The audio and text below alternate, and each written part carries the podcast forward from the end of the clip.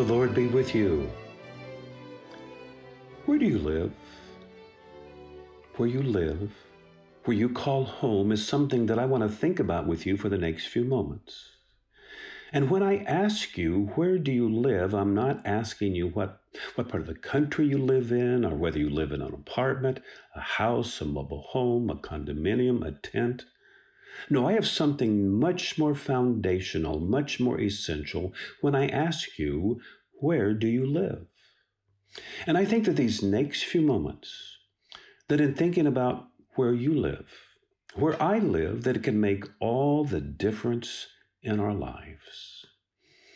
I want to read to you from the Gospel of John, chapter 15, where Jesus is using the wonderful imagery in which Jesus says, I am the vine, you are the branches.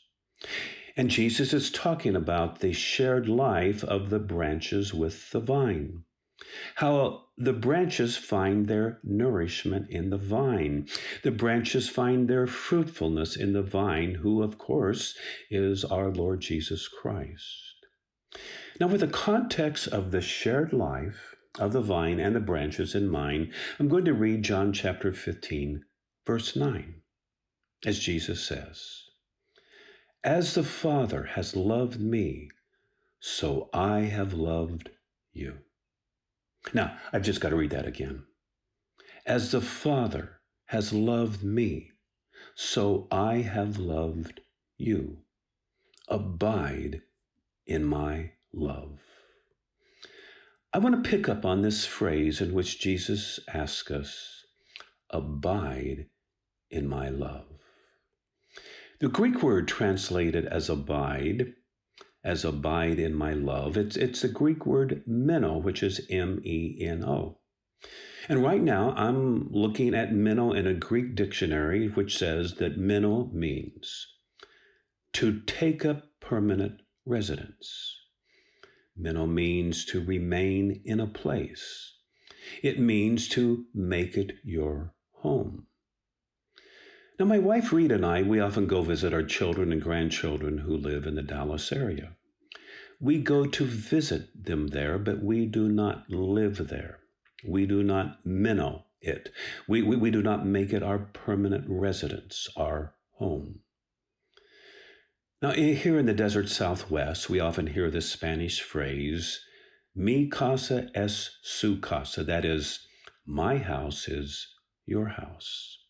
And I think of that as I read the scripture and the gracious invitation of our Lord Jesus Christ, in which he says, Abide in my love.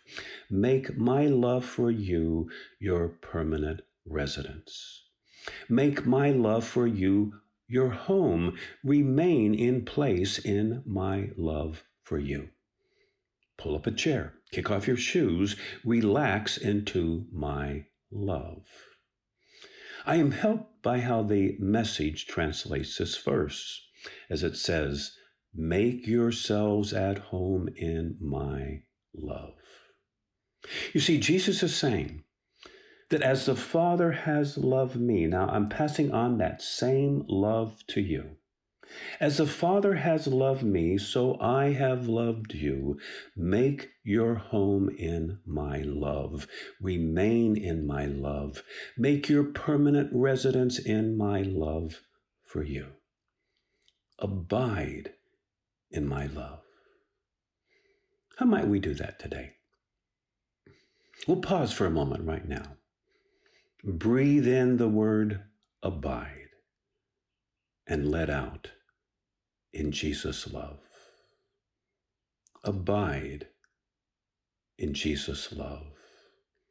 Abide in Jesus' love.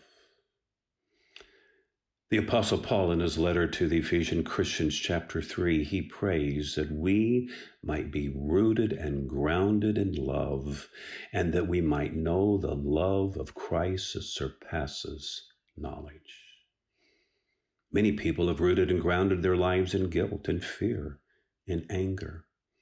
This is a prayer to be rooted in the love of Jesus Christ for us, and he's praying that we might know something that can't be known that is, to know the love of Christ that surpasses knowledge.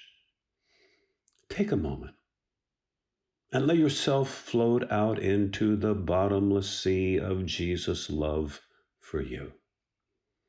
Let yourself be overwhelmed by Jesus' love for you.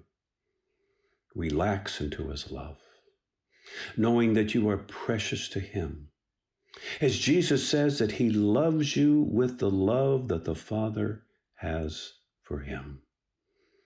So make your home in. Make your permanent residence in Jesus' love for you. I began today asking, Where do you live? I, I pray that you might make your home in, that you might remain in, that you might make Jesus' love for you your permanent residence, both now and forever. Amen.